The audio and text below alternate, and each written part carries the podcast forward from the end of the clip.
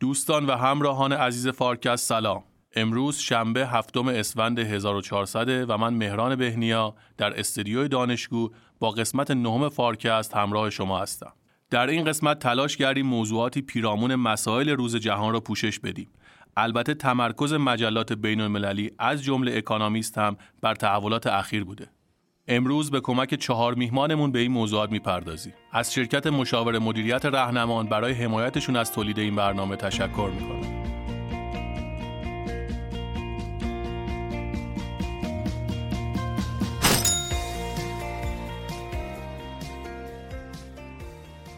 چین در چه زمینه های فناوری از آمریکا عقبه و چه برنامه هایی داره که بتونه فاصله خودش رو در این حوزه با آمریکا کم بکنه؟ آیا چین می‌تونه خودش رو از فناوری های آمریکایی مستقل کنه؟ اینها سوالاتی هستند که دکتر فرشاد فاطمی در این قسمت بهش می‌پردازه حجم سرمایه گذاری چین در آرندی در تحقیق و توسعه در سال 2021 رسیده به 440 میلیارد دلار. ارقام بسیار قابل توجهه. تقریبا 2.5 درصد GDP چین را شامل میشه.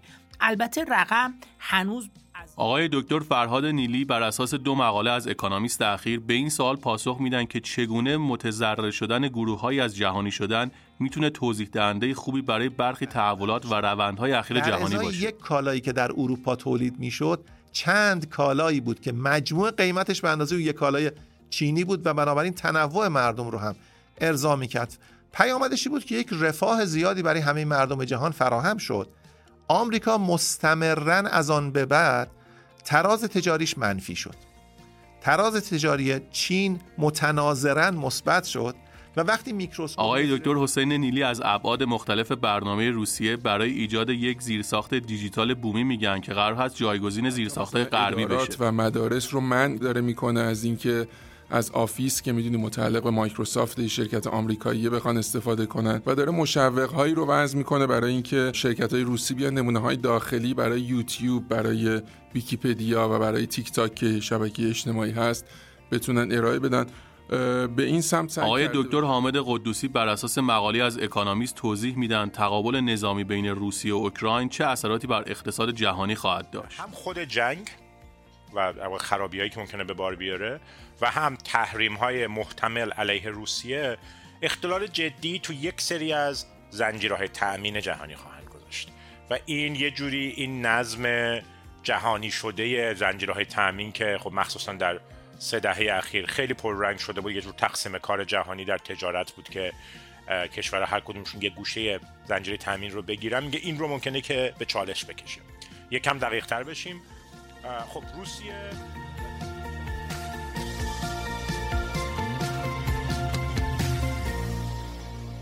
سلام آقای دکتر فاطمی.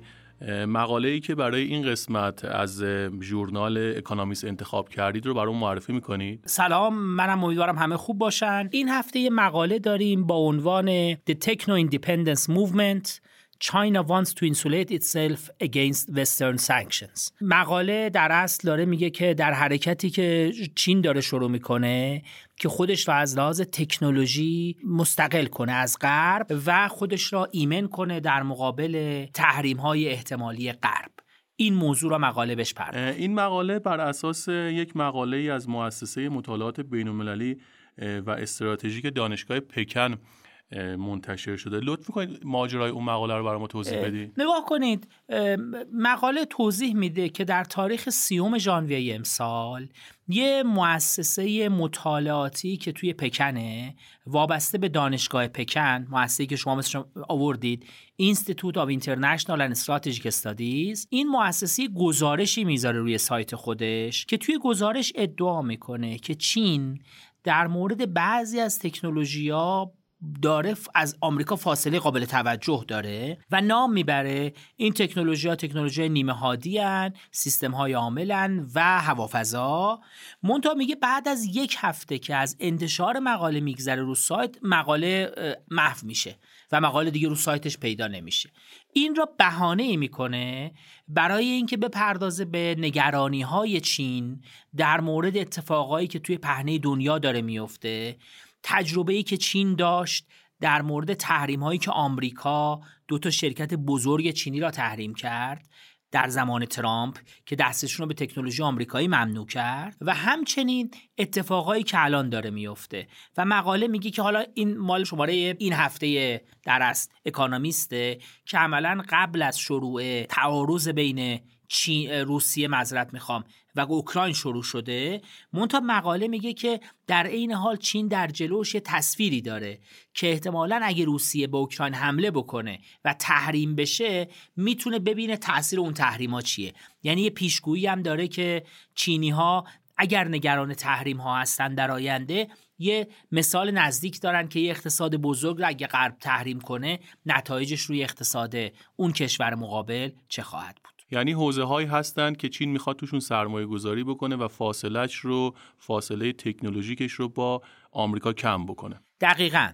مقاله توضیح میده در مورد برنامه چهاردهم توسعه پنج ساله چین که بین سالهای 2021 تا 2025 را پوشش میده و تو این برنامه چین داره تلاش می‌کنه که بره به سمت استقلال یا اتکا به خودش در فناوری هایی که مورد نیازشه. و مقاله میگه که حجم سرمایه گذاری چین در آرندی در تحقیق و توسعه بخش عمومی و بخش دولتی در سال 2021 رسیده به 440 میلیارد دلار. ارقام بسیار قابل توجهه. تقریبا 2.5 درصد جی دی پی چین را شامل میشه. البته رقم هنوز از درصد از آمریکا کوچکتره که آمریکا 3 درصد جی دی پیش را تو آرندی سرمایه گذاری می‌کنه. مونتا چین با سرعت خیلی خوبی داره می‌رسه به آمریکا از این جنبه و بر شماره که چین احتمالا این دیگه برآوردهای نویسنده های مقاله است. چین در مورد شش صنعت مهمه که لازم داره که این کار رو انجام بده و توی این شش تا صنعت به نظر میاد داره تلاش می‌کنه خودش رو برسونه یا نگرانی هایی تو رفتارهای چینی ها مشاهده شده؟ پس 6 تا زمینه هست که چین احساس می‌کنه فاصله زیادی با آمریکا داره. 6 زمینه فناوری. دقیقا. و این احساس فاصله جایی است که چین احساس می‌کنه باید تو اونام برسه. درست. به اون زمین و این 6 تا زمینه رو اسم می‌بره واکسن های بر مبنای mRNA اگروکمیکالز در اصل مواد شیمیایی که توی کشاورزی استفاده میشن به طور خاص نهاده ها و دانه هایی که بذرهایی که از روش های در از ژنتیک تولید میشن. صنعت هوافضای در از صلحآمیز هواپیماهای مسافرتی. صنعت در از نیمه هادی ها سیستم های عامل کامپیوتر و شبکه پرداخت خب خوبه که این 6 تا حوزه رو دونه بدونه مرور بکنیم. از واکسن های مبتنی بر تکنولوژی mRNA شروع بکنیم و بفرمایید که چین چه فاصله در این فناوری با آمریکا داره. نگاه کنید.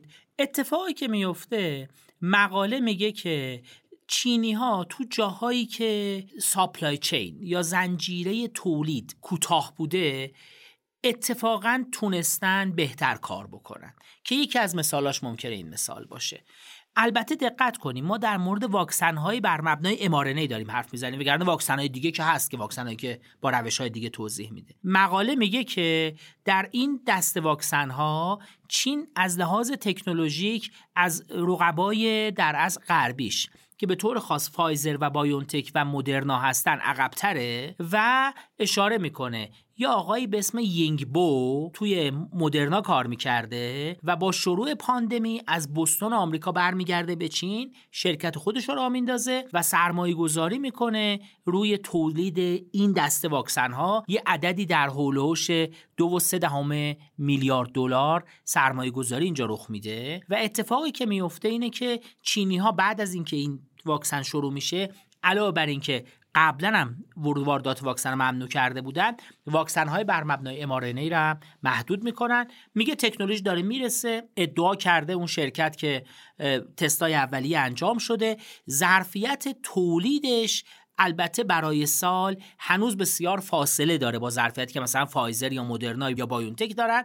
میگه چینی ها ادعا کردن سالانه 200 میلیون دوز می‌تونن تولید کنن. فایزر و بایونتک 4 میلیارد دوز تولید می‌کنن. منتها میگه چین به اتکای همین واردات واکسن های بر مبنای ای را به خاک خودش ممنوع کرد. مقاله اشاره می‌کنه چه مقدار چین فاصله داره تا به میزان تولید آمریکا برسه؟ نه نه. از لحاظ زمانی اینا نمیگه. فقط مقایسه می‌کنه حجم تولید را. مونتا میگه بر مبنای ادعایی که دارن به نظر میاد تکنولوژی رو تونستن دست پیدا بکنن. و به هر حال این تکنولوژی تکنولوژی که چینی ها بهش دست پیدا کردن و ادعا هم کردن که تستای اولیه‌شون موفقیت آمیز درست. بریم سراغ حوزه بعدی. حوزه فناوری های کشاورزی. در این خصوص چین در چه زمینه های مشکل داره و چه برنامه در دست اقدام هست؟ نکنید یه مسئله اصلی مقاله اینه که چینی ها وابسته هستند به واردات یه سری محصولات اصلی کشاورزی مثل سویا، ذرت و پنبه. واردات این سه تا محصول در سال 2021 تنها برای چین 62 میلیارد دلار هزینه داشته. برای اینکه وابستگی خودشون رو کم بکنن باید برن سراغ تکنولوژی های دستکاری ژنتیک توی دانه ها و همچنین edit کردن دانه های در اصل میگه seed editing methods دستکاری ژنتیک تو دانه هاست چینی ها می‌خوان در این زمینه وابسته به تکنولوژی خارجی نباشد و می‌خوان این تکنولوژی خودشون توسعه بدن و به همین دلیل یکی از کارهایی که مثلا تو این مورد انجام دادن 44 میلیارد دلار هزینه کردند در سال 2016 که یک شرکتی را که بر مبنای سرمایه گذاری یه شرکت سوئیسی توی چین ایجاد شده بوده به اسم چم چاینا این شرکت رو خریدن و این شرکت رو آوردن تو زیر مجموعه خودشون. یعنی تو این مورد چین از طریق تملک یه تکنولوژی خارجی که در چین بوده با خرید اون تکنولوژی تلاش کرده بیاد اونجا و مقاله میگه چینی ها میترسن که توی این مورد وابسته بشن به غرب و در اصل عرضه محصولات غذایی چین تحت کنترل اونا قرار بگیره. و اینم یه مورد دیگه است و مقاله هم نشون میده چینی ها مثلا 47 میلیارد دلار از سال 2008 تا الان توی این مورد صرف سرمایه گذاری کردن برای اینکه توی این زمینه پیش برن و عملا 62 میلیارد دلار هم فقط در یک سال هزینه بوده که عرض کردم. برای واردات بعضی از محصولات کشاورزی پرداختن. این هم یه زمینه دیگه است که چینی‌ها دارن تلاش می‌کنن توش به یه نوع استقلال از غرب برسن. بنابراین استراتژی دست یافتن به این فناوری ها در حوزه های مختلف متفاوته. همونجوری که فرمودید در خصوص واکسن فردی چینی بازگشته به چین و داره شرکتش رو تأسیس می‌کنه. در مورد فناوری های کشاورزی شرکتی رو تملک کردم و فکر می‌کنم تو حوزه های دیگه هم با شرکت های اروپای غربی دارن همکاری می‌کنن مثل بحث هواپیماهای غیر نظامی بله بله. البته تو هواپیماها چین اومده که عملا صنعت سومی هست که گفتیم. چین اومده و یه شرکت خودش داره به اسم کومک. COMAC که در از این شرکت داره یه هواپیمایی می‌سازه. هواپیمایی هست که از لحاظ سایز شبیه بوینگ 737 یا ایرباس 320 و داره تلاش می‌کنه که از سال 2008 این هواپیما رو توسعه داده. میگه امسال تقریبا صدها سفارش براش ثبت شده که ساخته بشه. همونجور که میگید این هواپیما اتفاقا جایی که چین داره تلاش می‌کنه که قطعات از جاهای دیگه مختلف بیاره. مثلا اشاره می‌کنه بخشی از موتورش یه کارخونه فرانسوی و جی ای آمریکاست. که موتورا رو دارن تامین می‌کنن. تو این زمینه به نظر میاد چین هر چند داره تلاش می‌کنه صنعت هوافضاشا و به طور خاص هواپیماهای مسافریشا گسترش بده منتها از همون متد جهانی داره دنبال می‌کنه که لزوما همه چیز از صفر تا صد خودش درست نکنه و بخشهایی رو از جای مختلف بیاره. می‌دونیم که ساختن موتور هواپیما تو دنیا کار تعداد شرکت های محدودیه که تو این زمینه چین داره از اونها استفاده می‌کنه و عملا بخشی از اونها میشه. بله درباره نیمه هادی ها چینی ها در چه وضعیتی هستند صنعت نیمه هادی یک مقداری صنعت حساستریه به خصوص اینکه بعد از اینکه ترامپ توی سال 2018 دو تا شرکت چینی را که یکشون زتی بود یکشون هواوی بود این دو تا شرکت را از دسترسی به تکنولوژی های آمریکایی تحریم کرد و محرومشون کرد عملا چینیا شدیدن ضربه خوردن و به یه نوعی که تصمیم گرفتن در حالی که قبل از اون 20 درصد از نیمه هادی ها رو داخل چین می ساختن این عدد برسونن به 70 درصد با 2025 یعنی اتکای خودشون را توی نیمه هادی تو چیپ های کامپیوتری که مبنای در از وسایل کامپیوتری پیشرفته هست به غرب کاهش بدن. توی این زمینه به نظر میاد چینی ها هنوز عقب هستن. به طور خاص SMIC که در از یکی از بزرگترین شرکت چینی سازنده این نیمه هادی هاست. هنوز structure هایی که داره می‌سازه order size ش ده نانومتره که نانومتر عملا میشه یک میلیاردیوم متر. برای اینکه سایز رو بدونیم به چه مونتا در این حال این همچنان تقریبا یه order of magnitude یه ده برابر بزرگتر از کارهایی که تایوان یا سامسونگ کره دارن انجام میدن. یعنی چین تو این مورد هنوز به نظر میاد از لحاظ تکنولوژیک عقبه. مونتا شدیدا داره تلاش می‌کنه برسه. عرض کردم دقیقا به خاطر اینکه تو این زمینه یه بارم ضربه خورده و شدیدا شرکتاش از اون تحریمی که ترامپ گذاشت صدمه دیده. خب بریم سراغ دو حوزه آخر یعنی سیستم های عامل و شبکه های پرداخت. نکنید این دوتا زمینه اتفاقا جالب تره چون متفاوته با تکنولوژی قبلی در مورد این دو تکنولوژی مشکل خیلی پیچیده بودنشون نیست. بلکه مقاله توضیح میده تو این دو مورد جایی هست که باید مصرف کننده نهایی اعتماد کنه و شرکت ها اعتماد کنند که بیان سراغ این سلوشن ها یه مورد اولش سیستم های عامله که همونجور که گفتیم بعد از اون تحریم فشاری که به هواوی اومد سی درصد درآمد هواوی توی سال افتاد. و یکیش در اصل به خاطر سیستم های عاملی بود که گوشی ها و در اصل تبلت هایی که هواوی می ساخت نوعا بر مبنای سیستم عامل هایی بود که تو آمریکا توسعه پیدا کرده بود به طور خاص اندرویدی که متعلق به گوگل بود. و چینی ها تلاش کردند که به این ترتیب بیان جلو. یه سیستم عاملی به اسم هارمونی خودتونشون درست کردن که اون نتونست به اندازه کافی سهم بازار بگیره از گوگل. و هنوز سیستم گوگل در از اندروید گوگل و iOS اپل توی گوشی ها و تبلت ها و توی کامپیوترهای شخصی مک اپل و مایکروسافت ویندوز هنوز سهم غالبا داره. یعنی توی این مورد مشکل این بوده که نتونستن که توسعه دهنده های نرم افزار را تشویق کنن که بیان رو سیستم عاملشون کار کنن. همین داستان در مورد سیستم payment ی که چینی ها رو انداختن. در واقع همون CIPS که عملا مخففی هست از Cross-Border Interbank Payment System که در از payment سیستمی هست که چینیا درست کردن. برای مقابله با سویفت که یه سیستم می‌دونیم که payment system معروف جهانیه که در بلژیک هست و همچنین سیستم domestic ی که آمریکا برای خودش در سیستم داخلی آمریکا که CHIPS ه در مقابل اینها. و این سیستم رو درست کردن. هرچند که چندین سال هست که از توسعه این سیستم میگذره مونتا همچنان نتونسته زیاد برای خودش مشتری جمع کنه. اگه بخوایم از لحاظ مقایسه بکنیم در حالی که سویفت بیش از 11 هزار نهاد مالی بین المللی بهش وصلن سیپس فقط تونسته 80 نهاد بین المللی نهاد مالی بین المللی را به خودش متصل بکنه.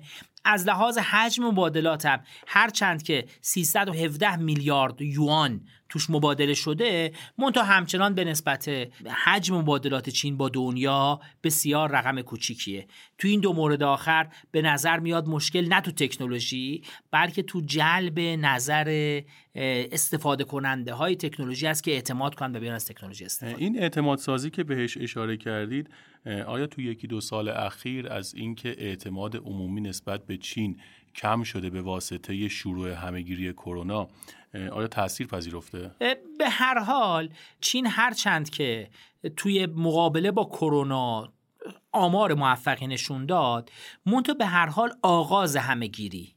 و بعد اتهاماتی که به چین می‌زد در مورد مخفی کردن دیتاها یه مقداری اعتماد عمومی به دولت چین را چه در داخل چین و در خارج چین یه خورده کاهش داد. و این حتما لطمه زده به اعتبار بین‌المللی و همچنین اعتبار داخلی سیستم های چینی. و مقاله اشاره می‌کنه که این ممکنه یکی از چیزهایی باشه که این دوتا تکنولوژی را به ویژه پیمنت سیستم را برای سرعت گرفتن در از رواجش و توسعهش دچار مشکل کنه. خب به عنوان جنبندی بفرمایید که در این شیش حوزه چین در چه وضعیتی است و چه مقدار طول می‌کشه که به فناوری هایی که در آمریکا توسعه پیدا کرده خودشو برسونه؟ این که میفرمایید درسته. به هر تو این حوزه ها سرعت های متفاوتی هست. بعضی از جاها ممکنه موفق شن بعضی از جاها موفق نشن.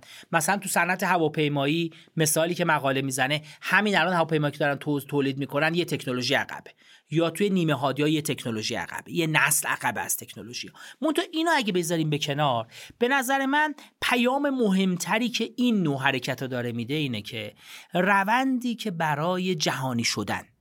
توی دهه 80 میلادی شروع شد تو دهه 90 و ابتدای 2000 سرعت گرفت و بر مبنای تقسیم کار جهانی بود به نظر میاد داره افول می‌کنه.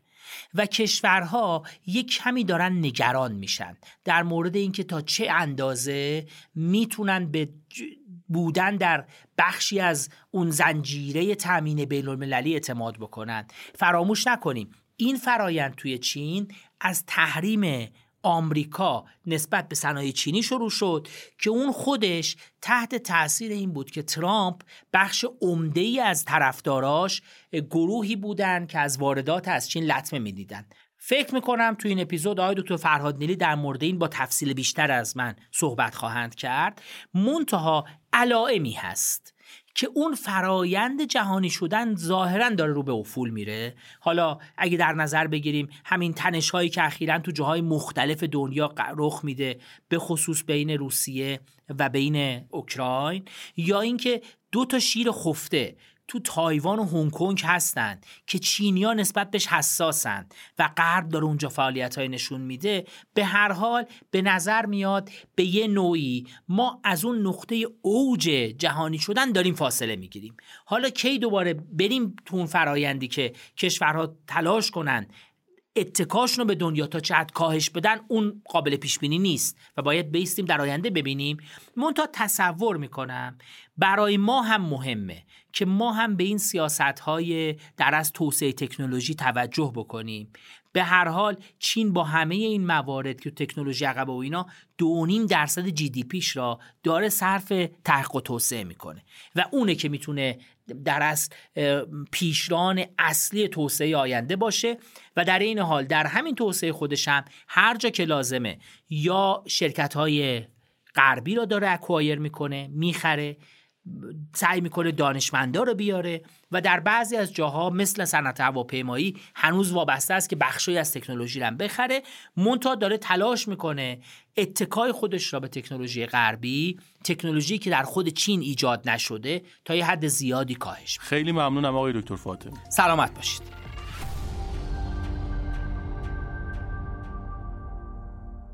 سلام آقای دکتر نیلی. آقای دکتر برای این قسمت چه مقاله ای رو برای مخاطبین فارکست انتخاب کردید و دلایل این انتخابتون چی بوده؟ سلام مهران جان. سلام به شما و مخاطبان خوبمون در فارکست. اکانومیست این هفته 26 فوریه یه مقاله داره به نام Second time lucky که به روابط تجاری آمریکا و چین اشاره می‌کنه. مقاله دیگرش هم Artful dodging آن هم به ابعاد دیگری از روابط تجاری آمریکا و چین اشاره می‌کنه که من بیشتر مقاله اول رو پوشش میدم و اشاره هایی هم به مقاله دوم خواهم داشت. واقعیتش علت انتخاب این دو مقاله اینه که خیلی به فضای سیاسی اقتصادی این روزهای جهان نزدیک که دنیا داره نزدیک به یک تنش خیلی بزرگ میشه و اینکه این تنش ها از یه بود میشه نگاه کنیم که چقدر آثار اقتصادی داشته که اونو فکر کنم حامد بهش می‌پردازه.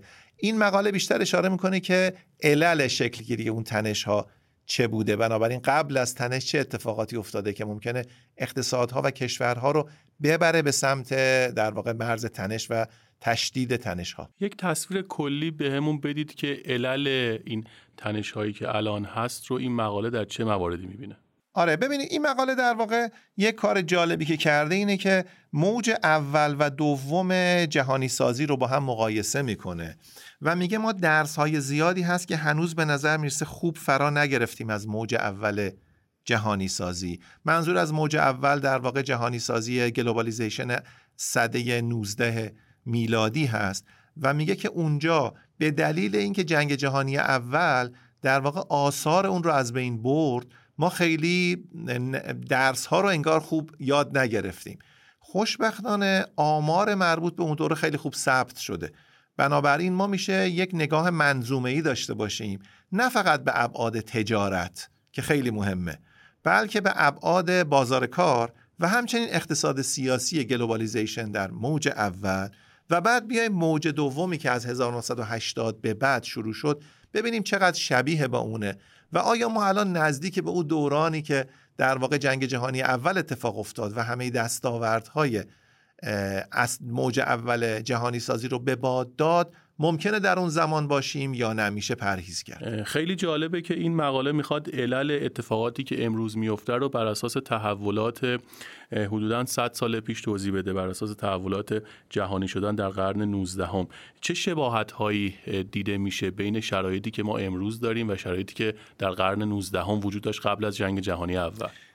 آره ببینیم مقاله با یه در واقع مشاهده یا با یک خاطره شروع می‌کنه. میگه سال 1920 کینز که شهیرترین اقتصاددان انگلیسی و تقریبا شهیرترین اقتصاددان جهان در اون دوره بود میگه نوشت در اون دوره که من الان می‌تونم تو لندن برای صبحانه خودم کنار چایی که می‌خورم هر آنچه که در هر جای جهان فراهم شده رو با یه تلفن سفارش بدم. اوج globalization 1920 تو لندن بوده. و میگه علاوه بر این پیش بینی یا تحلیل کینزی بود که این وضعیت یک وضعیت نرماله هیچ چیز عجیبی نیست قطعیه و دائمیه. اما چند سال بعد جنگ جهانی اول همه دستاورد رو به باد داد. بنابراین ظاهرا اگه بخوایم موج جهانی سازی رو نگاه کنیم در 1920 به یک قله رسیده بود. اما این قله بعدش یک حضیضی آمد که جنگ جهانی اول بود. جنگ جهانی اول با خودش در واقع ناسیونالیزم رو آورد با خودش حمایتگرایی رو آورد و همچنین جنگ سرد هم به این دامن زد. در واقع کشورها در اردوگاه های مختلف در واقع عضوگیری شدن و بعد جهان اول و جهان دوم و جهان سوم که ما او هم تعریف کرد عملا کشورها رو جدا کرد و بنابراین تجارت نتونست شکل بگیره. 1980 به بعد دوباره شرایطی فراهم شد که می‌شد اون دستاوردها رو دید و عملا چند موج چند اتفاق با هم قرین شد. اتفاق اول این بود که خب مذاکراتی که در مورد تجارت جهانی بود به تأسیس یک سازمان جدید به نام World Trade Organization انجامید که در واقع یک نوع وفاق عمومی بود. خرد جمعی به این نتیجه رسید که ما از افزایش تعرفه ها سودی نمی‌بریم. از محدودیت های غیر تعرفه هم سودی نمی‌بریم. جهان به آستانه رسیده از نظر قدرت اقتصادی و وفاق اقتصادی که کشورها بتونن با حداقل تعرفه با هم مبادله بکنن تجارت کنن بر اساس اصل منافع متقابل. این نکته اول بود. نکته دومی بود که در غرب وجود رونالد ریگان در آمریکا و مارگارت تاچر در انگلستان هم سبب ساز شد هم مقارن شد با موج مقررات زدایی و آزادسازی و خصوصی سازی در کل اروپای غربی و آمریکای شمالی که منشأ اصلاحات بسیار بزرگی در در واقع دولت ها و سیاست های دولت ها شد که یکی از نقاط فرود اصلی سیاست های تجاری بود. اینم نکته دوم. نکته سوم که به نظرم از این دو خیلی مهیبتر بود ورود چین بود. چین در واقع از 1976 77 به بعد در واقع عزم تسخیر بازارهای جهان رو گرفت. این از رو داشت و بعد از نیروی کار عظیم و ارزان و بسیار منظم و کم مصرف خودش. به عنوان بزرگترین اهرم فشار فشار بر بازارها فشار بر قیمتها استفاده کرد و بزرگترین مزیت نسبی رو در تجارت کالاهای کارخانه ای در واقع منوفکچرینگ به تدریج کسب کرد. و این علا رقمی که شاید ظاهرش یه بازی برد باخته به نظر می‌رسه یه بازی برد برد رو رقم زد. یعنی در کشورهای با درآمد بالا همه منتفع شدن. از اینکه کارخونه رو ببندن عملا یا بسته بشه چون قدرت رقابت با محصول چین رو نداشت. و عملا چین بشه بزرگترین کارخونه دنیا. بنابراین آن کاهش تعرفه ها و آن آزادسازی ها و مقررات زدایی که اتفاق افتاد اونها همه شد در واقع بستر مقرراتی لازم بستر سیاستی لازم. که مردم جهان به طور عام مردم آمریکا و اروپا به طور خاص از کالای ارزان چینی بهره مند بشن. در ازای یک کالایی که در اروپا تولید می‌شد چند کالایی بود که مجموع قیمتش به اندازه یک کالای چینی بود و بنابراین تنوع مردم رو هم ارضا می‌کرد. در پوشاک بود در محصولات الکترونیک بود. همه کالاهای کارخونه ای اتفاق افتاد. پیامدش چی بود؟ پیامدش چی بود که یک رفاه زیادی برای همه مردم جهان فراهم شد. آمریکا مستمرا از آن به بعد تراز تجاریش منفی شد.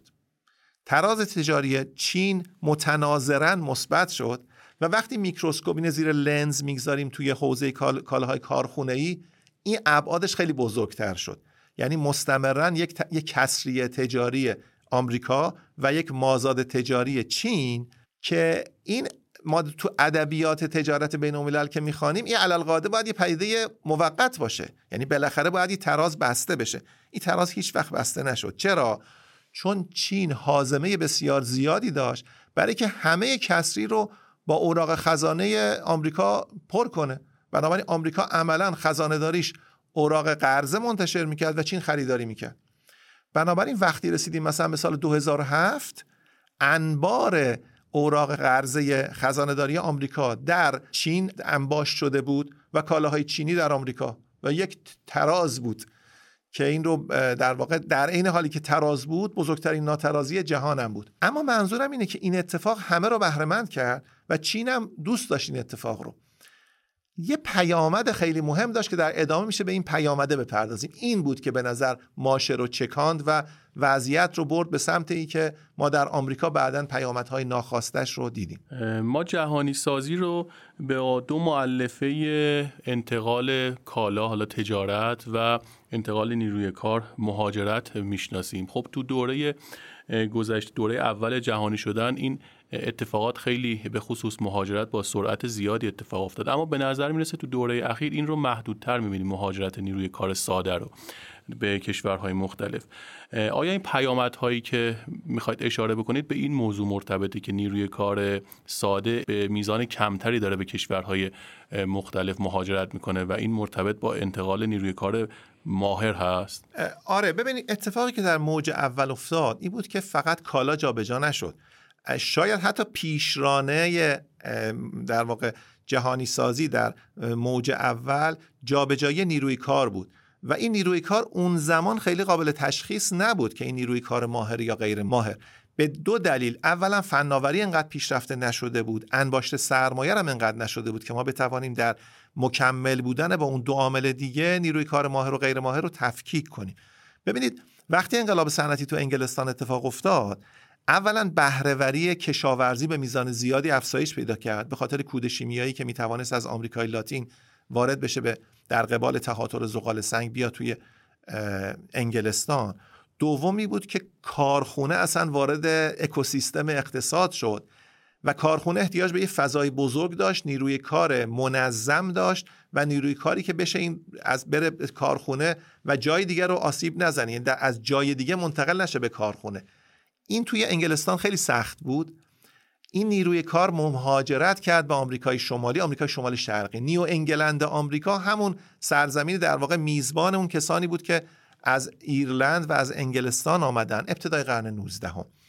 و در زمین های وسیع آمریکا کارخونه ها رو تأسیس کردند. فناوری که در انگلستان تولید شده بود توسط جیمز وات منتقل شد به آمریکا و کارخونه ها درست شد و نیروی کار توانست اونجا هم در کشاورزی هم در صنایع کارخونه ای توانست کار بکنه. باعث شد که قیمت زمین تعدیل شد باعث شد که دستمزدها تعدیل شدن باعث شد که نیروی کار مازاد اروپا سرریز بشه به آمریکا و زمین های مازاد آمریکا در واقع جذب کنه این نیروی کار رو یا در قالب کشتزار یا در قالب کارخونه. بنابراین آنچه که ما در اقتصاد می‌خونیم اتفاق افتاد. یک پارچگی بازارها دستمزدها رو همگرا کرد. قیمت عوامل تولید مثل سرمایه و زمین و بقیه عوامل تولید رو در واقع همگرا کرد و عملا یک تعادلی جهان بهش رسید دیگه. تعادل قبل از جنگ جهانی اول بهش رسید. اکانومیست تو این مقاله خودش میگه این دفعه قصه اون نیست. این دفعه مهاجرت فقط نیروی کار ماهر رو شامل میشه. بنابراین نیروی کار ماهر از مزایای جهانی شدن منتفع میشه. چون فرصت های جدیدی براش ایجاد میشه. اما نیروی کار غیر ماهر چی؟ نیروی کار ماهر مرزها به روش بسته شده است. ببینید در واقع globalization 1980 به بعد بازار سرمایه رو آزاد کرد. بازار محصول رو آزاد کرد. بازار اطلاعات و ایده ها رو آزاد کرد. بازار کار رو فقط برای نیروی کار ماهر آزاد کرد. مرزها بر روی نیروی کار غیر ماهر بسته است. نیروی کار غیر ماهر توان مهاجرت رو هم نداره چون باید با خانوادهش مهاجرت بکنه دیگه. بنابراین نیروی کار غیر ماهر میشه در مورد بازنده ها و برنده هاش صحبت کنیم. در حالی که در, در مورد نیروی کار ماهر عمدتا بازنده ای نداره. نیروی کار ماهر از هندوستان از چین از تایوان از کره از همه اروپای شرقی میرن به بازارهایی که درش فرصت کار موجوده. پس قصه از اینجا وارد ادبیات اقتصاد سیاسی تجارت میشه که پس این موج دوم که موج بسیار بزرگی است برندگان و بازندگانی داره. آیا بازندگان ساکت می یا بازندگان ممکنه یه کارایی بکنن که لطمه بزنه به ادامه پیدا کردن این موج دوم؟ بنابراین اینطور که من متوجه شدم در دور اول جهانی سازی ما آمریکا رو داشتیم که قیمت زمین فراوان بود چه قیمت زمین پایین بود نیروی کار اما کم بود قیمت نیروی کار بالا بود. از اونور در اروپا نیروی کار ارزان و زمین گران بود. در این مهاجرت کالا و نیروی کار و این جهانی سازی باعث شد که این دو با هم مبادلاتی بکنند و قیمت ها تعدیل بشه. یعنی قیمت زمین در آمریکا افزایش پیدا کنه قیمت نیروی کار کاهش پیدا کنه و برعکسش تو اروپا اتفاق بیفته و یک نوعی همه منتفع بشن. اما در دور جدید جهانی سازی این رو به این شکل نمی‌بینیم و صرفا نیروی کار ماهر داره جابجا میشه و نیروی کار غیر ماهر داره صدمه می‌بینه از مسائل جهانی سازی. ببینید ما وقتی که تو تجارت کالاها رو به دو دسته تریدبل و نان تریدبل تقسیم می‌کنیم میگیم زمین نان تریدبل دیگه. زمین که نمیشه جابجا بشه. درسته؟ ببین الان تو ایران خودمون شما نگاه کنید. سرریز نقدینگی که تو تهران و اصفهان و تبریز وجود داره کجا میره؟ میره زمین های شمال رو می‌خره. درسته؟ وقتی که این سرریز میره اونجا زمین نمیاد تهران. اما تهرانی پولش میره در شمال. قیمت زمین سه برابر چهار برابر میشه. علا رقمی که در واقع متاسفانه شالیزارها داره خشک میشه و تبدیل میشه به زمین مسکونی انقدی سرریز نقدینگی تهران و کلان شهرهای دیگه زیاده که هنوز ما مازاد تقاضا داریم در شمال و سایر ییلاقات کشور. بنابراین قیمت اون به میزان خیلی زیادی می‌بره بالا. این قیمت به دنبال این که همین شکافه رو پر کنه دیگه. ببینید نیروی کار غیر ماهر مهاجرت نمی‌کنه. سرمایه از آمریکا میره چین نیروی کار غیر ماهر چین در واقع استخدام خط تولیدی میشه که تو آمریکا قراره محصول بده. حالا پوشاک باشه اسباب بازی باشه عرض کنم کالای الکترونیک باشه و امثال اون بنابراین اونا پشت مرز میمانن. پس نیروی کار چین که مازاد بود از این موج بهرهمند شد اما اینجا بازی جمع صفره. این تیکش بازی جمع صفره. در ازاش نیروی کار غیر ماهر آمریکایی لطمه دید. اکانومیست میگه اینا کیا بودن؟ عمدتا مردان سفید پوست آموزش ندیده ای که در آمریکا توی صنایع کارخونه کار می‌کردن. سهمشون هم تا 1980 خیلی بالا بود. نزدیک 33 درصد اینا بودن. یعنی 33 درصد اشتغال صنایع کارخونه در آمریکا تا 1980 از آن این افراد بود.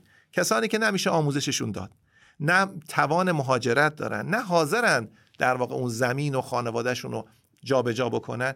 اینها از جهانی سازی موج دوم متضرر شدن. در ابتدای توضیحاتتون اشاره کردید که مسائل امروز جهان رو این مقاله می‌خواد با اثرات جهانی سازی توضیح بده و درس هایی که از جهانی شدن دور اول می‌گیریم می‌خوایم با استفاده از اونها مسائل امروز جهان رو توضیح بدیم. شما الان اشاره کردید که متضرر شوندگان جهانی سازی نیروی کار ساده و حالا ویژگی هایی که اشاره کردید در آمریکا بودن. با این چطور می‌خواهید مسائل کنونی جهان رو توضیح بدید؟ ببینید اکانومیست اشاره می‌کنه به یه مقاله البته در واقع مجموعه مقالاتی است که آقای دیوید آتر در MIT با یه گروهی از همکارای خودش دارن مدتی است دارن اینا پروژه در واقع چاینا شاک رو بررسی می‌کنن. سایت ایشون مراجعه کنید در دانشگاه MIT می‌بینید که مجموعی از مقالات رو تهیه کردن و اون همین قصه رو داره توضیح میده. در واقع علاوه بر که ابعاد تجاری و بازار کارش رو توضیح میده ابعاد سیاسیش هم داره توضیح میده. میگه ما رفتیم بررسی کردیم کانتی های مختلف در آمریکا. ببینید دول در واقع تقسیمات کشوری تو آمریکا سلایه دولت فدرال داریم دولت ایالتی داریم و کانتی ها رو داریم. کانتی ها مثل شهرداری های ما هستن. تعداد کانتی ها خیلی بیشتر از 50 تا ایالت آمریکاست. میگه ما بررسی کردیم که کانتی هایی که در معرض واردات از چین بیشتر هستند گرایششون به جمهوری ها در انتخابات ریاست جمهوری بیشتره. یعنی چی به جمهوری ها و این رو به عقبم برمیگردونه. میگه ترامپ در واقع وقتی انتخاب شد عملا بخش زیادی از رأیش رأی بازندگان از globalization بود که جمع شد. و این خطر رو در واقع دوباره داره هشدار میده که ممکنه اتفاق بیفته. ادبیاتی که ترامپ استفاده می‌کرد که اوجش در 2018 بود که در واقع بحث در واقع جنگ تعرفه ها رو مطرح کرد بحث جنگ ارزی مطرح شد. بحث توییت کرد ترامپ اصلا. گفت اگه نمی‌خواین تعرفه ها رو از در واقع راحت بشین از این تعرفه های زیادی که ما مقرر کردیم علیه چین خودتون تولید کنید. ترامپ فقط قصهش با چین نبود. مهاجرت در واقع نیروی کار غیر ماهر از مکزیک رو هم بس اون دیوار کذایی که در واقع ترامپ برافراشت به خاطری بود که نیروی کار غیر ماهر آمریکا لطمه نبینه از مهاجرینی که از مکزیک وجود دارن. بنابراین میگه ما چنین بکلشی رو چنین در واقع عقب نشینی رو در واقع تو آمریکا تجربه کردیم که سمبلش شد ترامپ. ترامپ یه اسم بود ترامپ یه آدم بود. این تقاضای اجتماعی وجود داره. مقاله با این هشدار تمام میشه. میگه اگر به آثار توزیعی تجارت توجه نکنیم که چه کسانی چه گروههایی از تجارت و از globalization و جهانی سازی متضرر میشن ممکنه اینها یک تقاضای اجتماعی در واقع زیان مالی اینها و سرخوردگی اجتماعی اینها تبدیل به یک تغییر رأی سیاسی بشه در انتخابات ریاست جمهوری یا قبل از اون تبدیل بشه به یک تقاضا برای افزایش تعرفه ها تقاضا برای حمایت گرایی تقاضا برای مقابله با آن سر دنیا که داره این کار رو انجام میده. حالا انگشت اتهام به سمت چین گرفتن انگشت اتهام به سمت مکزیک گرفتن بنابراین این دیوارهای تعرفه ای رو ببره بالا. در مقاله دیگه ای توضیح میده اینم کار نمی‌کنه. یعنی همین دیوار تعرفه ای شاید نزدیک 180 میلیارد دلار الان در در واقع طی سال 2021 اختلاف بین آمارهای گزارش شده آمریکا بابت واردات از چین و آمار رسمی چین بابت صادرات به آمریکاست این نشون میده شاید نزدیک 180 میلیارد دلار. طبق برآورد اکانومیست تجارت بین المللی بین دو کشور که ثبت نشده و از دیوارهای تعرفه عبور کرده به قول اکانومیست میگه دیوار تعرفی آمریکا شده مثل پنیر سوئیسی. انقدر سوراخ شده که از این عبور می‌کنه. به انواع مختلف. ها راهاش میگه من دیگه وارد راهاش نمیشم. اما داره میگه که این کار نمی‌کنه. بنابراین نگرانی وجود داره. حالا این یک شاید تعبیر جنگ سرد تعبیر قشنگتری باشه. در واقع این فشار بازندگان از globalization ممکنه هیزم یک جنگ سردی رو در واقع انباشت بکنه. و خب این هشداری است که همه باید نسبت بهش توجه داشته باشه البته الان دیگه به جنگ گرم هم تبدیل شده آره دیگه اون یه قصه دیگه است. یعنی ببینید جنگ گرمی که الان متاسفانه در اوکراین راه افتاده ممکنه در تایوان هم یک اتفاقات دیگری بعدا بیفته. اکانومیست وارد اون حداقل در این مقاله در مقالات دیگرش وارد این میشه. اما تو این مقاله وارد تحلیل اون جنگ گرم نمیشه. اما داره میگه که این بالانس قدرت وقتی به هم می‌خوره عملا اون جنگ سرده تقاضا براش ایجاد میشه. توجه کنین جمله آخر ما عرض بکنم. این است که ترامپ میا اونا رو نمایندگی می‌کنه فقط. ترامپ مجبور شعارهایی بده که اونا بهش رأی بدن. بنابراین عملا یه تعادل سیاسی اقتصادی شکل می‌گیره که این سیاست های تجاری و دیپلماسی آمریکا رو می‌بره به سمت حمایتگرایی به سمت محدود کردن و بستن. شاید بگم آمریکا یک کشوره. آمریکا 25 درصد اقتصاد جهانه. بازار آمریکا. بنابراین وقتی بزرگترین بازار جهان بسته بشه به روی صادر کننده ها دوباره اقتصاد برمیگرده به 1980 و این رفاه از دست رفته هزینه خیلی زیادی خواهد داشت. و البته این اثر هم هست که وقتی آمریکا دیوار حمایتگرایی رو بالا می‌بره کشورهای دیگه هم به مقابله با اون می‌پردازن و اونها هم میرن تو لاک دفاعی و می‌خوان اونها هم سیاستهایی داشته باشن که از خودشون حمایت بکنن و بنابراین جهانی شدن رو که ما می‌بینیم به افول میرسونه. ولی همون تعبیر اتریشن که ما تو ادبیات ترید داریم همینه دیگه. شما شمشیر رو می‌بری بالا من شمشیر رو می‌برم بالا. بنابراین اصلا فضای دیپلماسی و تجاری عوض میشه و این یک نگرانی و هشداری است که باید همه بهش توجه کنم خیلی ممنون آقای دکتر. خواهش می‌کنم. سلام حسین جان خیلی خوشحالم که این هفته شما در پارکست حضور داری و بر بیماری کرونا غلبه کردی. سلام عرض می‌کنم خدمت شما. خیلی ممنون منم خیلی خوشحالم که در خدمت شما و مخاطبین عزیز هستم مجدد. سلامت باشی. حسین جان همونطور که می‌دونی ما در این قسمت به موضوعاتی پرداختیم که حول و مسائل جهانی هست. و شما هم موضوع مهمی رو برای این هفته انتخاب کردی که به بحث اینترنت در روسیه می‌پردازه. درسته؟ یه مقدار فراتر از اینترنت در واقع. انگار که یه, مقاله هست توی اکانومیست چاپ شده شماره هفته گذشتهش 19 فوریه که به عنوان ژئوپلیتیک دیجیتال اون عنوان بالاییشو گذاشته. بحث سر اینه که روسیه در داره در واقع یک جایگزین بومی انگار توسعه میده برای زیرساخت دیجیتالی که خب عمدتا توی غرب رشد کرده و توسعه یافته. در نتیجه انگار که می‌خواد به سمتی بره که کل فناوری های دیجیتالی که در واقع اونجا مورد استفاده قرار می‌گیره مثل خیلی از کشورهای دیگه دنیا اونو به سمتی بره که یه جورایی ملیش کنه تحت نظارت دولت باشه. این این چیزی هستش که تمی هستش که این مقاله دنبال می‌کنه. و خب این روی کردی که در واقع دولت روسیه در برابر غرب داشته و داره حداقل در این سالهای اخیر خب روابط حسنه ای نبوده دیگه. مثلا الان این روزا هم خب نمودش رو به صورت یه تقابل نظامی کاملا شاهد هستیم. اکانومیست میگه در فضای دیجیتال و دنیای آنلاین این این روی کرد مدتی است جریان داشته. اصلا چیز جدیدی نیست و یک روالی هست که داره اونجا دنبال میشه به سمت اینکه در واقع بتونن ملی بکنن یا بومی بکنن زیر ساخت فناوری های دیجیتال رو. خب نگرانی مدت ها مدتیه که رئیس دولت روسیه آقای پوتین ابراز کرده و می‌کنه نسبت به فضای مجازی. چیزی که بیان می‌کنه این هستش که مطالبی اونجا منتشر میشه که به گفته ایشون منافع ملی روسیه رو در واقع مورد حجمه قرار میده و اشاره می‌کنه و در واقع دولت خودش رو به سمتی برده که یه سری اقداماتی در جهت ایمنسازی اینترنت و فضای مجازی نسبت به تهدیدات صورت بگیره.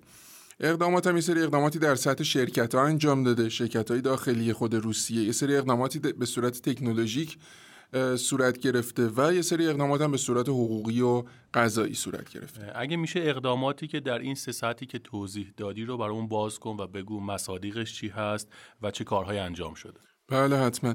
ببین در سطح شرکت ها مثلا توی دسامبر سال گذشته میلادی که میشه عملا یه دو سه ماه پیش دیگه یه شرکت ویکی هست وی کنتاکته اگه من درست حالا تلفظش بکنم توی روسیه شبکه اجتماعی خیلی بزرگ مال خود روسیه هستش. مقرش در مسکو هست و خیلی هم پرطرفدار تو خود روسیه خیلی پرمراجع است. جالب تأسیسش هم توسط آقای پاول دوروف که مؤسس تلگرامه صورت گرفت. ایشون هم روس هست دیگه اصالتا. که البته ایشون حالا به دلایلی از این شرکت خارج شد. یه اقدامی که دولت روسیه انجام داده این بوده که این شبکه اجتماعی بزرگ ویکی رو برده تحت مالکیت دو تا از شرکت هایی که زیر مجموعه شرکت بزرگ گاسپروم هستن که خب فکر می‌کنم مخاطبینمون می‌شناسن. یه شرکت خیلی بزرگ تو حوزه انرژی شرکت دولتی هستش. در نتیجه اومده این شبکه اجتماعی برده تحت مالکیت یک شرکت کاملا دولتی. این یه نمونه اقدامیه که در در واقع در سطح شرکت ها انجام شده. همون ماه یعنی همون دسامبر 2021 دو سه ماه پیش اومد و شرکت آلفابت رو که مالک گوگل هست اومدن یک جریمه 98 میلیون دلاری در واقع براش وضع کرد یه دادگاهی در مسکو. چرا؟ به خاطر اینکه یک سری از مطالبی که روی اینترنت بود رو روسیه درخواست کرده بود که گوگل برداره از روی اینترنت به خاطر اینکه اینو در واقع در تعارض با منافع ملی خودش می‌دونست. و گوگل هم اینا رو بر نداشته بود. دادگاه اومد این شرکت رو جریمه کرد. اینم یه اقدام قضایی بوده که ترتیب داده. در اقدامات تکنولوژیکشون شاید یکی از عمده ترین کارهایی که کردن حالا جلوتر شاید یه خورده بیشتر هم بهش بپردازیم بوده که شرکت های در واقع تأمین کننده اینترنت رو ISP ها رو ملزم کرده که از یک سری در واقع مکانیسم های فناورانه استفاده کنند که این مکانیسم ها در واقع میاد و اینکه منبع مطلب چی باشه رو چک می‌کنه. قبل از اینکه برسونتش به دست مایی که مصرف کننده هستیم. در واقع یک یک نوعی از در واقع فیلترینگ رو بر روی اینترنت اعمال می‌کنه که مثلا یک شبکه تور که حالا فکر می‌کنم شناخته شده هم هست نسبتا که کمک می‌کنه افراد بتونن به صورت ناشناس توی اینترنت فعالیت داشته باشن. این شبکه مثلا امکان استفاده ازش فراهم نیست در داخل روسیه. این مجموعه تیپ اقداماتی که صورت داده در جهت اینکه به در واقع تعبیری که خودشون دارن به یک استقلال آنلاین برسن. اصطلاحا میگن یک استک تمام روسی می‌خوان که در واقع فراهم بکنن. منظور از این استک چی هست؟ ببین از نظر فناوری در واقع مجموعه تکنولوژی ها و خدماتی که یه اپلیکیشن بر اونها سواره و به کمک اونا کار می‌کنه رو به عنوان استک می‌شناسن. این رو در واقع روسیه توسعه داده تعمین داده به کل فناوری دیجیتال. یعنی در واقع هدف گذاری این هستش که همه چیز از سیلیکانی که استفاده میشه برای ساخت ریستراشه هایی که بعد میاد استفاده میشه در ابزارهای دیجیتال تا نرم افزار و سیستم عامل تا مدیریت شبکه همه اینا در واقع در به صورت ملی و بومی انجام میشه. بدون تا جایی که ممکنه بدون استفاده از در واقع اجزایی که از خارج از روسیه و به خصوص حال کشورهای غربی و به خصوص آمریکا میاد بشه صورت بگیره. این این معناییه که وقتی میگن به دنبال یک استک تمام روسی هستن یا به دنبال استک ملی هستن معنیش در واقع اینه که نرم افزار و سخت افزار زیر های پرداخت، احراز هویت، جریان اطلاعات که از طریق خب اینترنت صورت می‌گیره همگی ملی باشند. عملا تحت نظارت دولت اتفاق بیفته. بله می‌دونیم که چین هم خیلی حساسیت زیادی نسبت به فناوری های غربی داره به خصوص آمریکایی و در این قسمت هم با آقای دکتر فاطمی صحبت کردیم ایشون مقاله رو توضیح دادن که چین در حوزه هایی داره تلاش می‌کنه فاصلهش رو با فناوری های آمریکایی کم بکنه به خصوص حوزه هایی که ممکنه هدف تحریم های آمریکا قرار بگیره از طریق این فناوری ها و می‌دونیم که چین یک شبکه ملی اینترنت هم راه اندازی کرده و نسبتا موفق بوده در این حوزه. وقتی که چین تونسته این مسیر رو بره و به این بستر ملی اینترنت دسترسی داشته باشه پس احتمالا روسی هم بتونه درسته؟ به نظر میاد که شاید نه در حقیقت. ببینید این این قسمت فرمایش شما درسته. اینترنت در چین هم با یه ذهنیت مشابهی از سمت در واقع دولت شروع به کار کرد. یعنی این این هدف بود از اول که دولت می‌خواد نظارت داشته باشه کاملا بر جریان اطلاعات. دو تا تفاوت عمده ما بین چین و روسیه رو می‌تونیم بهش اشاره بکنیم. یکیش که بین چین و شاید هر جای دیگه ای پیش میاد بحث جمعیته و در واقع به تبع اون بازار بزرگی که اونجا وجود داره. خب روسیه یه جمعیت فکر می‌کنم نگاه می‌کردم 140 150 میلیون نفری داره با همه وسعتی که داره. چین ده برابر اینه دیگه یک میلیارد و 400 میلیون نفر جمعیت داره. بازار چین انقدر بزرگ هست که مثلا یک شرکت بزرگی که ما توی فارکست هم بارها به عنوان یه نمونه موفق بهش اشاره کردیم مثلا علی بابا و اون مجموعه علی بابا Alipay و تمام ملحقاتش می‌تونه افتخار بکنه به اینکه ما یه میلیارد کاربر داریم. هرچند که این یه میلیارد فرض کنیم تمامش هم تو چین باشن. خب خیلیش تو چینن دیگه. و از نظر بحث هایی که در واقع این خب می‌دونیم خیلی از این در واقع سرویس های دیجیتال بر مبنای تحلیل داده و یادگیری ماشین کار می‌کنن و هرچه داده بیشتر و متنوع تری داشته باشن عملکردشون بهتر میشه چین می‌تونه به یه نوعی خودکفا کار بکنه. حالا نه به معنای دقیق کلمش ولی خب انقدر خودش گستردگی جمعیتی و تنوع جمعیتی داره که از نظر داده ای هم خیلی خیلی غنی هست. خب این قنا رو روسیه نداره. تفاوت دوم که خیلی مهمتر به نظر میاد این هستش که خب روسیه خیلی دیر داره به این داستان میپیونده. چین از اول اینترنت رو به این شکل به مردم خودش عرضه کرد و این سرویس های خودش رو هم از نظر کیفیت خدمات رسانی به مرور زمان توسعه داده. تو خیلی از موارد نمونه موفقی بوده از نظر نوع خدمات رسانی به مردم که حتی الگو شده برای شاید یه سری از اپلیکیشن هایی که توی کشورهای غربی مورد استفاده قرار می‌گیرن. روسیه به عبارت اکانومیست 25 سال دیر رسیده. حالا تازه می‌خواد اینترنتی که به صورتهای به شکل حالا اصطلاحا بگیم غربیش یا به شکلی که تو چین استفاده میشه جا افتاده رو می‌خواد حالا تازه توی کشور خودش بومی سازی بکنه. خیلی کار سختی داره برای اینکه بخواد این مسیر رو بره. اما از اون طرف می‌دونیم که خب روسیه دانشمندان نسبتا با کیفیتی داره در سطح جهانی به خصوص در زمینه ریاضیات و علوم کامپیوتر. دانشمندان روسی سالهاست شاید دهه هاست که سرآمد هستند. در نتیجه آیا فکر نمی کنی از این جهت مزیت های نسبت به چین داشته باشه؟ اینکه واقعا ترکیب نیروی انسانی متخصص توی چین و روسیه در مقایسه با هم به چه صورتی هستن یه خورده شاید بررسی دقیق تر بخواد ولی صد درصد این نکته درسته که توی خیلی از زمینه های به خصوص همونطور که اشاره کردن علوم پایه و باز به طور خاص علوم کامپیوتر ما تو خود مثلا آمریکا هم خیلی از روس تبارها هستن که چهرهای خیلی خیلی موفقی هستند و خب به طور سنتی و تاریخی هم تو این زمینه های ریاضیات و اینها خیلی تخصص بالایی داشتن منتها به هر حال هرچند تو این زمینه یک یک بهرهمندی دارن ولی آیا اینو می‌تونن از این بهره بگیرند برای اینکه اون فاصله ها رو پر بکنن؟ به لحاظ تکنولوژیک خیلی فکر می‌کنم محل بحث باشه حقیقتش. خب برگردیم به اون فاصله 25 ساله ای که گفتی روسیه با چین داره.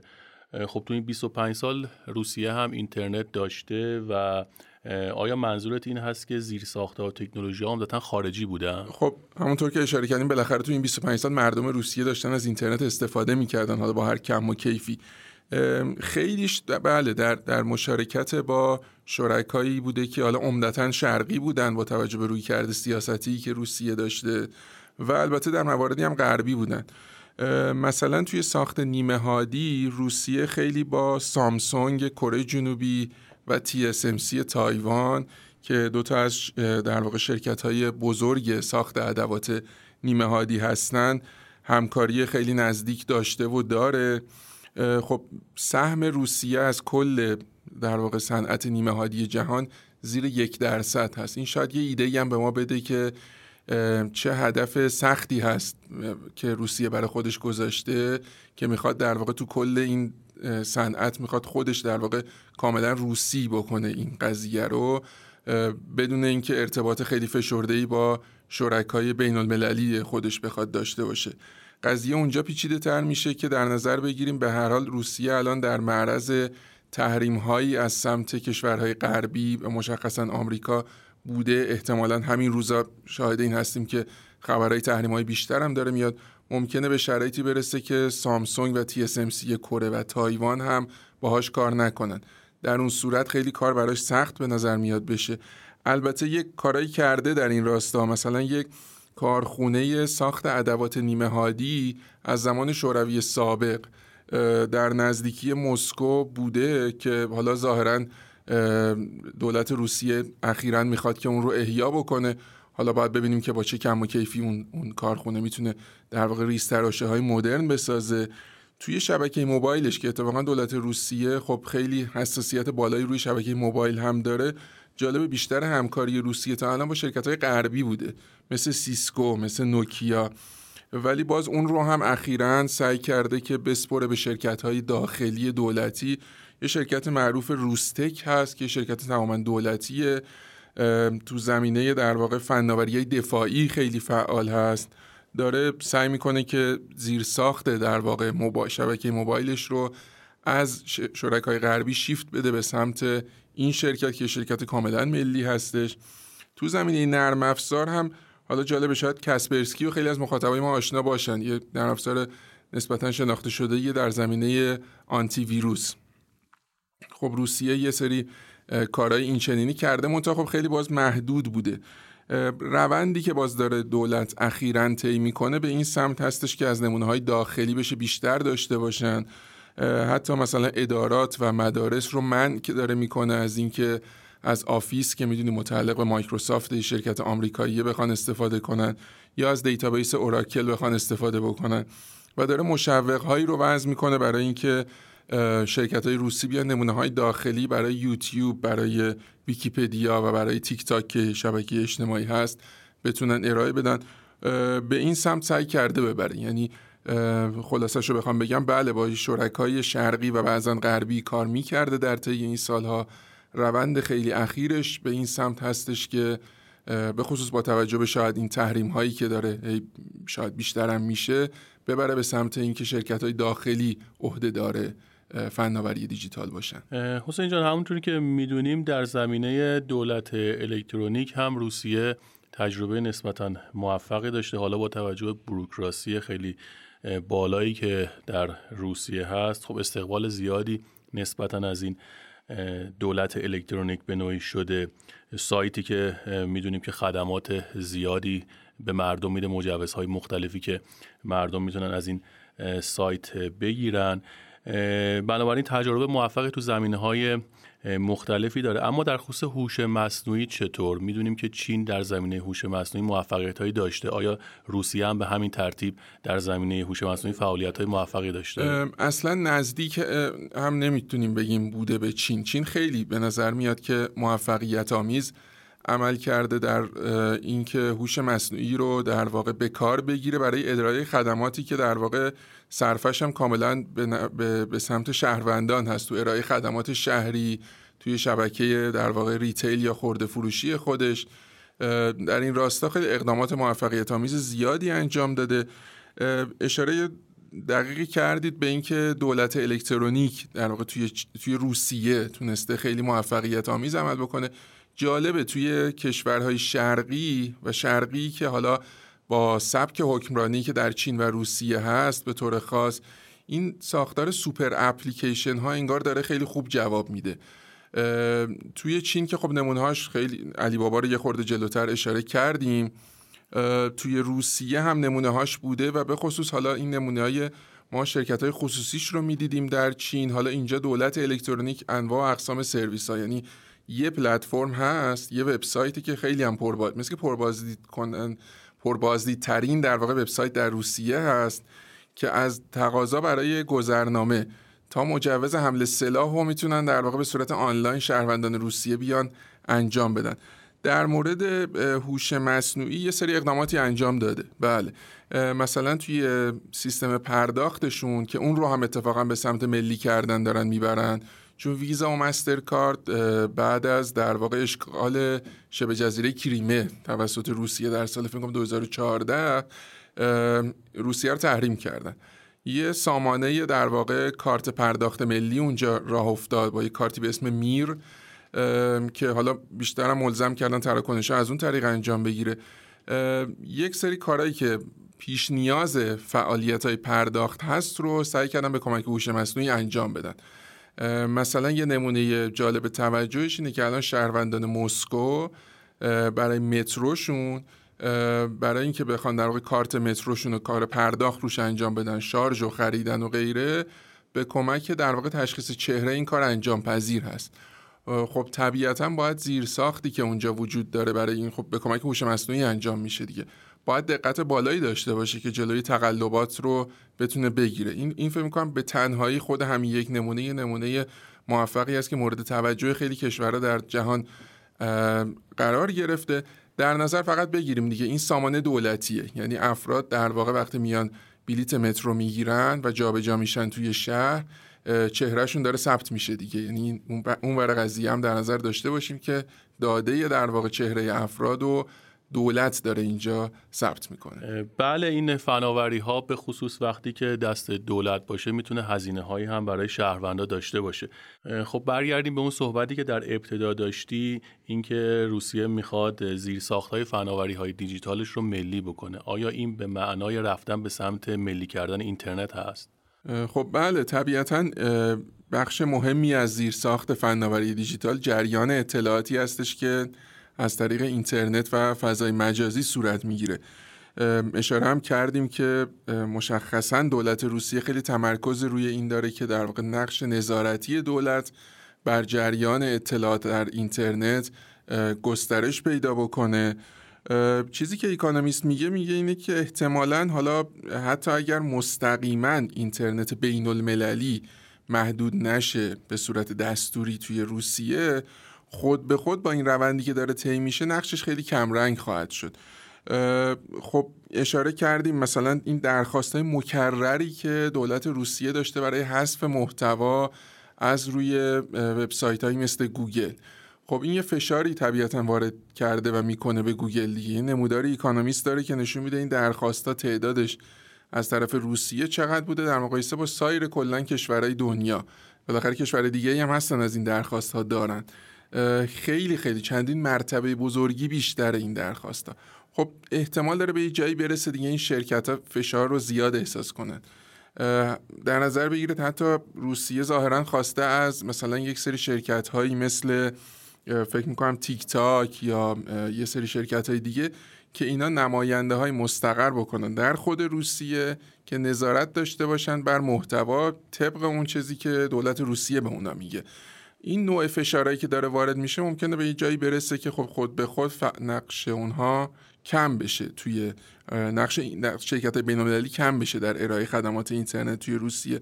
بحث حقوقی هم که اشاره کردیم جریمه یه دادگاهی تو مسکو اشاره کردیم جریمه نزدیک 100 میلیون دلار وضع کرده برای شرکت آلفابت.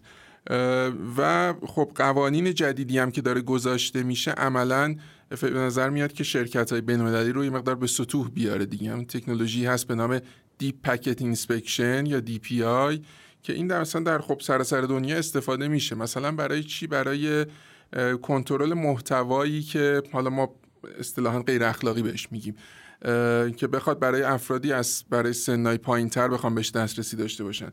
روسیه اینو آورده کلا داره استفاده می‌کنه. یعنی کلا برای همه محتوا عملا داره استفاده می‌کنه و در واقع شرکت های ارائه دهنده خدمات اینترنت یا ISP ها رو ملزم می‌کنه که این رو بگذارن. این راوتر هایی که تو اینترنت میان مطلب رو مثلا ما می‌خوایم الان پای اینترنت هستیم می‌خوایم یه چیزی از یوتیوب نگاه بکنیم. این راوترها میان عملا به مقصد نگاه می‌کنن. می‌بینن که مقصد چه وبسایتی مثلا می‌خوام یک مثلا مطلب کمدی روی یوتیوب ببینم. از منبع می‌گیره مطلب رو. برای من که تو مقصد هستم این رو پخش می‌کنه دیگه. کاری که تو روسیه داره انجام میشه اینه که حالا اون منبع رو می‌گیره اون یه پکتیه. اون منبع رو میاد بازش می‌کنه توش چه خبره؟ میاد ببینه که خب ببینم این مطلب چه چیزایی توش قراره باشه. بعد خب اگه من تشخیص بدم من به عنوان دولت تشخیص بدم که این مطلب برای مخاطب مناسب نیست این رو اصلا نرسونم به مخاطب. خب این یه ساختار خیلی محدود کننده یه طبیعتا دیگه. به نظر می‌رسه این ساختار محدود کننده خود به خود اینترنت بین المللی رو در واقع به تدریج از از سپهر به اصطلاح فناوری روسیه به سمت حذف کردن ببره. حالا بحث تحریم که به جای خود و به سمتی برن که همون اینترنت عملا همین حالت ملی رو داشته باشه.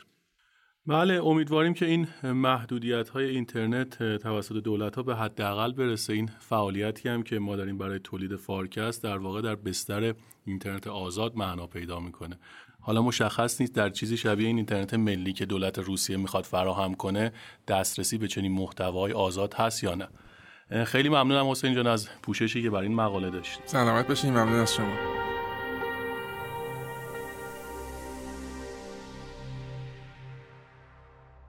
سلام حامد جان. چه مقاله ای رو برای این قسمت می‌خوای پوشش بدی و لطفا دلایلت رو هم برای این انتخاب بهمون به بگو. بله سلام عرض می‌کنم خدمتتون و خدمت شنوندگان عزیزمون. مقاله ای که امروز می‌خوام پوشش بدم از شماره 26 فوریه 2022 مجله اکونومیست هست با عنوان Trading with the Enemy The Economic Consequences of the War in Ukraine. که از عنوانش معلومه دیگه خیلی به مباحث روز و احتمالا کنجکاوی که شنوندگان دارن مربوط هست. امیدوارم بتونه برخی سوالا رو پاسخ بده. کلیتش اینه که این حمله روسیه به اوکراین و این جنگی که داره اتفاق میفته و احتمالا واکنش هایی که کشورهای غربی اروپا آمریکا و بقیه دنیا روی این خواهند داشت احتمالا تحریم هایی که رو روسیه اعمال خواهند کرد و الی این چه اثری روی اقتصاد جهانی می‌تونه داشته باشه. ساب تیترش هم هست. میگه انتظار تورم بالاتر رشد پایینتر و یک سری اختلال ها در بازارهای مالی رو داشته باشید. این کلیت مقاله است. بذارید مقدمش هم عرض بکنم. تو مقدمش یه موضوعی رو پیش می‌کشه. میگه که ما در دهه گذشته مقدار زیادی از افزایش ریسک ژئوپلیتیکی در جاهای مختلف دنیا داشتیم. مثلا این تنش چین و تایوان رو که حتما می‌بینید اتفاقاتشو همین ماجراهایی که روسیه در یک دهه گذشته با همسایگانش مثل گرجستان و الحاق شبه جزیره کریمیه و بقیه داشت که می‌دونیم. و بعد بیثباتی های سیاسی که در آمریکای لاتین و اروپای شرقی با اومدن دولت های دست راستی که می‌خوان ارتباط این کشورها رو با اقتصاد جهانی کم بکنن. حتی خود ترامپ به یه معنا یه جوری داشت نظم سنتی رو به هم می‌زد. اینا خب همه ریسکای ژئوپلیتیکه ولی اکونومیست میگه که بازارهای مالی و نهادهای مالی یه جورایی مثلا بی تفاوت از کنارش گذاشتن. اصطلاح در واقع جوری شونه بالا انداختن رو به کار می‌بره. میگه خیلی اینا رو وارد نکردن در فاکتور قیمت گذاری ها و الی آخر. و معتقده که جنگ اوکراین ممکنه قضیه رو عوض بکنه. ممکنه دنیا به خودش بیاد بگه که وزن خیلی بیشتری باید به تحلیل این نوع ریسک هم بدیم برای اینکه این دفعه با یه کشوری مواجهیم که یازدهمین اقتصاد دنیاست. و علاوه بر اون و این از اینجا می‌تونیم یکم وارد عمق مقاله بشیم همونجور که می‌دونید روسیه مونوپولی بزرگی در چند تا از محصولات خام یا کامادیتی ها داره. و خب چون اینجوریه قطع شدنش از اقتصاد جهانی به این سادگی نیست دیگه. مقاله خیلی زیبا به همین شکلی که مقاله اینجوری اکونومیست داره. بدون اینکه خیلی قضیه رو شلوغ کنه تو دو سه صفحه اومده به اصطلاح لب کلام ماجرا رو گفته که از زاویه صادرات روسیه چه اتفاقاتی ممکنه بیفته و بعد در از زاویه داخل اقتصاد روسیه چه نوع آسیب پذیرایی وجود داره و چه نوع اثرات رو ترتیبات اقتصاد جهانی ممکنه بذاره که من فکر کنم می‌تونیم اینا رو وارد بشیم و یه ذره بحث بکنیم در موردشون. خب این مقاله برای بررسی اثرات این جنگ روی چه ابعادی یا چه محورهایی از اقتصاد جهانی تمرکز می‌کنه؟ بله بذارید از محور اول شروع بکنیم که هم خود جنگ و خرابی هایی که ممکنه به بار بیاره و هم تحریم های محتمل علیه روسیه اختلال جدی تو یک سری از زنجیرهای تأمین جهانی خواهند گذاشت. و این یه جوری این نظم جهانی شده زنجیرهای تأمین که خب مخصوصا در سه دهه اخیر خیلی پررنگ شده بود. یه جور تقسیم کار جهانی در تجارت بود که کشور هر کدومشون یه گوشه زنجیره تامین رو بگیرن. میگه این رو ممکنه که به چالش بکشه یکم دقیق تر بشیم. خب روسیه اون قسمتی که همه می‌دونن اینه که تولید کننده بزرگ نفت و گازه. یه سهم خیلی مهمی در تامین گاز اروپا داره و گاز هم حتما می‌دونن دیگه شنوندگان به این سادگی قابل جایگزینی نیست چون باید با خط لوله منتقل بشه. از این جهت با نفت هم فرق داره. روسیه خب تولید کننده خیلی بزرگ نفته ولی حتی اگر صادرات نفتش تحریم بشه که حالا جای و اگر داره چون نفت به اصطلاح یک کالای به قول فرنگی ها فانجبله یعنی از هر جایی میشه برده هر جای دیگه با یه مقدار هزینه میشه جایگزینش کرد. احتمالا اگر تحریم های ایران برداشته بشه و نفت ایران برگرده به بازار جهانی و تولید کنندگان شل بتونن ببرن بالا. به هر حال می‌تونه تا یه اندازه ای شوک نفت رو جایگزین بکنه. گاز خب اینطور نیست دیگه. گاز چون نیاز به زیرساخت اختصاصی داره. اگر گاز روسیه به اروپا قطع بشه اروپا یخ می‌زنه توی زمستون. و خب دیدید دیگه همین چند تا مشابهش هم در سالهای گذشته دیدید. بنابراین یکیشونه که به اصطلاح این تیغش روی گلوی تامین انرژی و امنیت انرژی اروپا هم هست. یادتون باشه در اپیزودهای قبلی چند باری که صحبت از حرکت به سمت کربن زدایی کردیم من اینو اشاره کردم که اروپا انگیزش از حرکت به سمت انرژی های جای سبز و تجدید پذیرینه یکیش اینه که امنیت انرژیشو تامین بکنه خب یه دلیلش همین وابستگیش به وابستگی شدید کشورهای مثل اتریش آلمان اینا به گاز روسیه هستش. خب اینو می‌دونیم نقشه شده نفت و گاز. ولی بذارید یه چیزای دیگه هم ببینیم. یه نکته که مقاله رنگ می‌کنه اینه که روسیه یک تولید کننده روسیه و بلاروس با همدیگه تقریبا مونوپولی تامین پتاس دنیا رو دارن.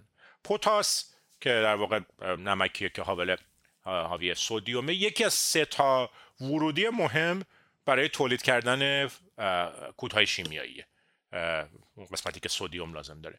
چهل من نگاه کردم عدداشو چهل درصد صادرات پتاس دنیا توسط بلاروس و روسیه انجام میشه. بلاروس خودش خیلی دسترسی نداره به زنجیرهای تامین مال بلاروس رو هم روسیه میفروشه. یعنی فکر کنید یه تولید کننده دارید که چهل درصد یکی از کلیدی ترین ورودی ها برای کودهای شیمیایی رو تامین می‌کنه. خب اگر این تحریم بشه یا به خاطر جنگ تامین نشه امنیت غذایی کل دنیا به خطر میفته همینجوری هم دنیا مشکل در واقع گرسنگی و اینها داریم.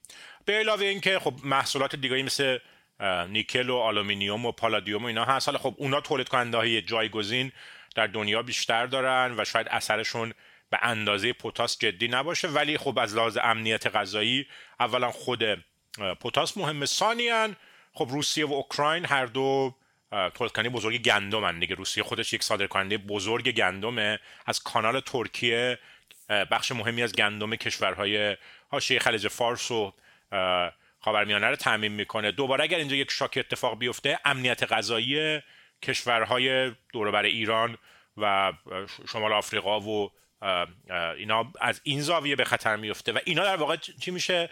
یه جورایی تحریم کردنش رو سخت می‌کنه. به این سادگی نیست که شما از اقتصاد جهانی بذاریش کنار. و حالا این مقاله نه ولی مقاله های متعدد دیگه دیدم که میگن آقا تازه به خودمون اومدیم که مونوپولی تأمین یک سری محصولات کلیدی مثل همین پتاس چقدر می‌تونه خطرناک باشه. شاید همین ها باعث بشه که نگاه بکنم به چین که مونوپولی یه سری مواد دیگه کمیاب رو داره و شاید دنیا شروع کنه یه نظم جدیدی رو در طراحی زنجیره تامین و استفادهش و اینها بکاره. بس یکیش اینه که از زاویه در واقع زنجیره های تامین هم رو قیمت های محصولاتی مثل نفت و گاز و اینها اثر خواهد گذاشت و هم مثلا تامین خود انرژی و بعد در لایه های بعدی همین اثراتی که روی تامین غذا و زنجیرهای تامین غذا و اینها داشت با توجه به اینکه این میزان وابستگی که توضیح دادی اقتصاد جهانی به اقتصاد روسیه داره طبیعیه که اگه بقیه دنیا از این جنگ زیان می‌کنن پس هزینه های این جنگ برای اقتصاد روسیه هم کم نباشه. لطفا برامون از اثرات این جنگ بر خود اقتصاد روسیه بگو. خب حالا بریم تو محور دوم ببینیم که اقتصاد خود روسیه چجور اثراتی ممکنه بگیره. اولا یه نکته ای که به نظر خیلی جای مطالعه داره اینه که روسا بعد از تحریمایی که سر حمله و الحاق شبه جزیره کریمیر 2014 یعنی 8 سال پیش داشتن شروع کردن مقدار زیادی اقدامات احتیاطی برای اینکه آسیب پذیریشون رو در مقابل تحریم های محتمل غرب کم بکنن. چیکارا کردن؟ اولا روسیه به مدد قیمت های بالای نفت در یک دو سال گذشته و اینها مقدار زیادی ذخایر ارزی جمع کرده. الان چیزی حدود 650 میلیارد دلار ذخیره ارزی داره که من نگاه کردم چهارمین ذخیره ارزی دنیاست به هر اندازه حدود 300 میلیاردش بیرون اقتصاد روسیه است بقیهش داخله. و چون انتظار داشته که تحریم دلاری هم بشه سهم دلار رو در این ذخایرش کم کرده. فکر کنم حدود 16 درصد ذخایر ارزش دلاریه. بقیه رو تبدیل کرده به طلا یورو و بقیه ارزها. و بعد رابطه مبادلاتیش رو با شرکای تجاریش مثل چین دلار زدایی کرده. یه عدد جالبی میده. میگه که ده سال پیش تقریبا همه تقریبا همه صادرات روسیه به چین از طریق دلار تصفیه می‌شد. الان این رقم رسیده به 33 درصد. یعنی چون انتظار داشته که دلار تحریم بشه از این طریق کم کرده آسیب پذیریش رو.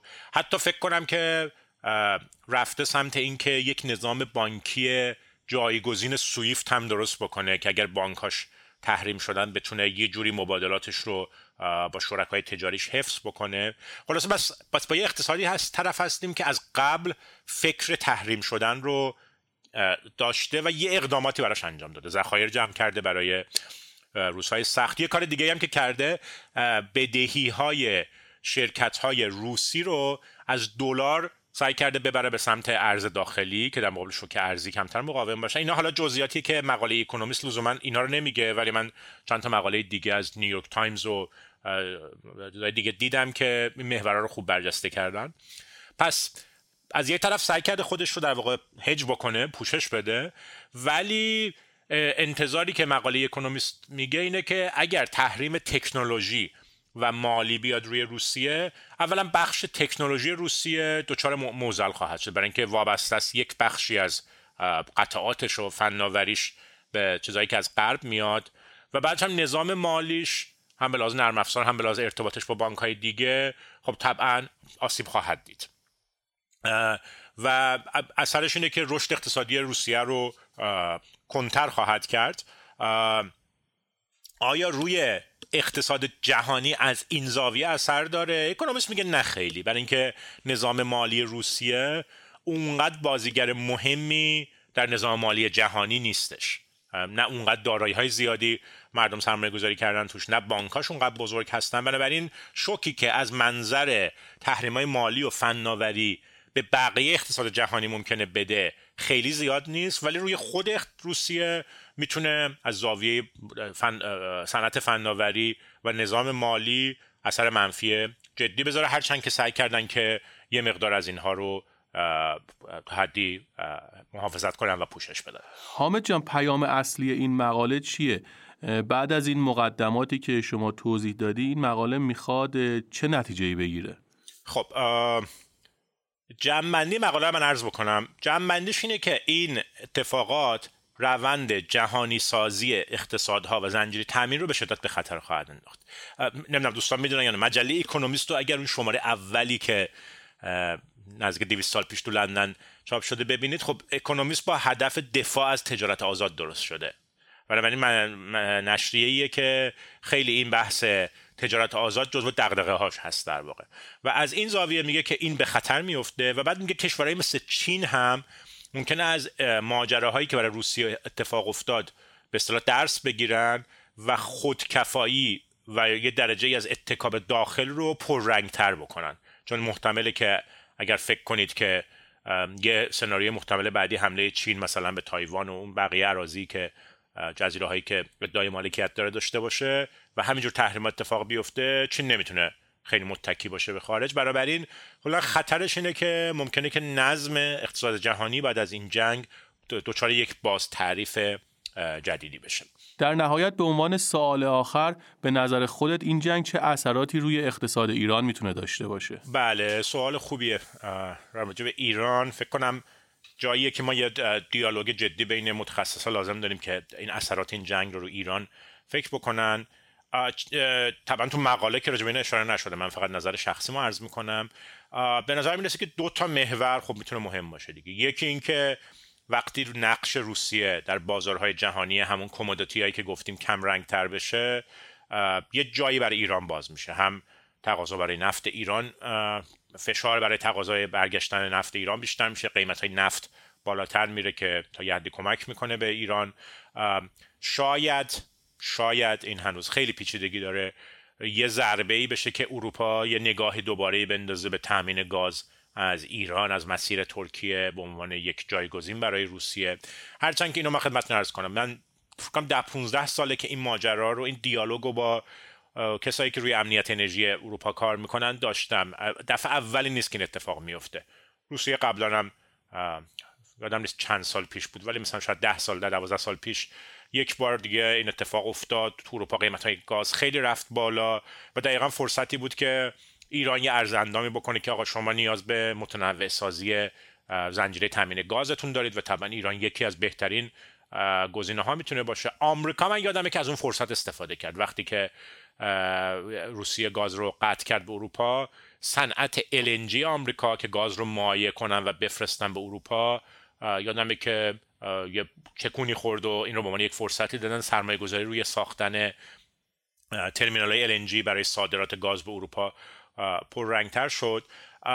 در نتیجه محور دوم برای ایران می‌تونه این باشه که سعی کنه خودش رو به عنوان یک بازیگر مهمتر در صنعت گاز مطرح کنه. طبعا راحت نیست گفتم یکیش اینه که اصلا معلوم نیست اونور چقدر اشتیاق نشون بده. یکی هم اینه که آیا منابع مالی برای گسترش مالی و فناوری برای گسترش ظرفیت تولید گاز در داخل ایران هست یا چون همین الان ایران دیگه می‌دونید خود شنوندگان از بهتر از من می‌دونن محدودیت در واقع عرضه گاز برای نیازهای داخلی رو داره. اگر بخواد تبدیل به یک شریک بلند مدت برای کشور اروپایی بشه خب باید ظرفیت های تولید گاز در یه مقیاس بزرگی در ایران بره بالاتر. اینم محور دومشه. بعد کامودیتی های دیگه خب پتاس عرض کردم.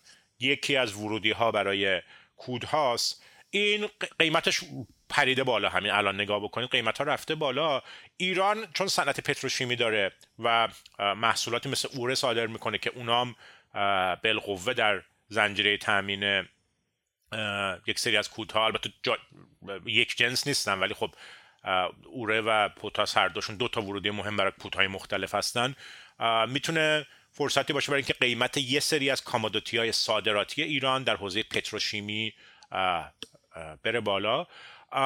از اون ور یه چیزی که فکر کنم جا داره که متخصصین تحلیل کنم من اطلاعات کافی ندارم اینه که روسیه به حال یک شریک تجاری مهمه برای ایران مخصوصا در دوی تحریم ها یک سری از ورودی های زنجیره تامین اقتصاد ایران از روسیه میاد.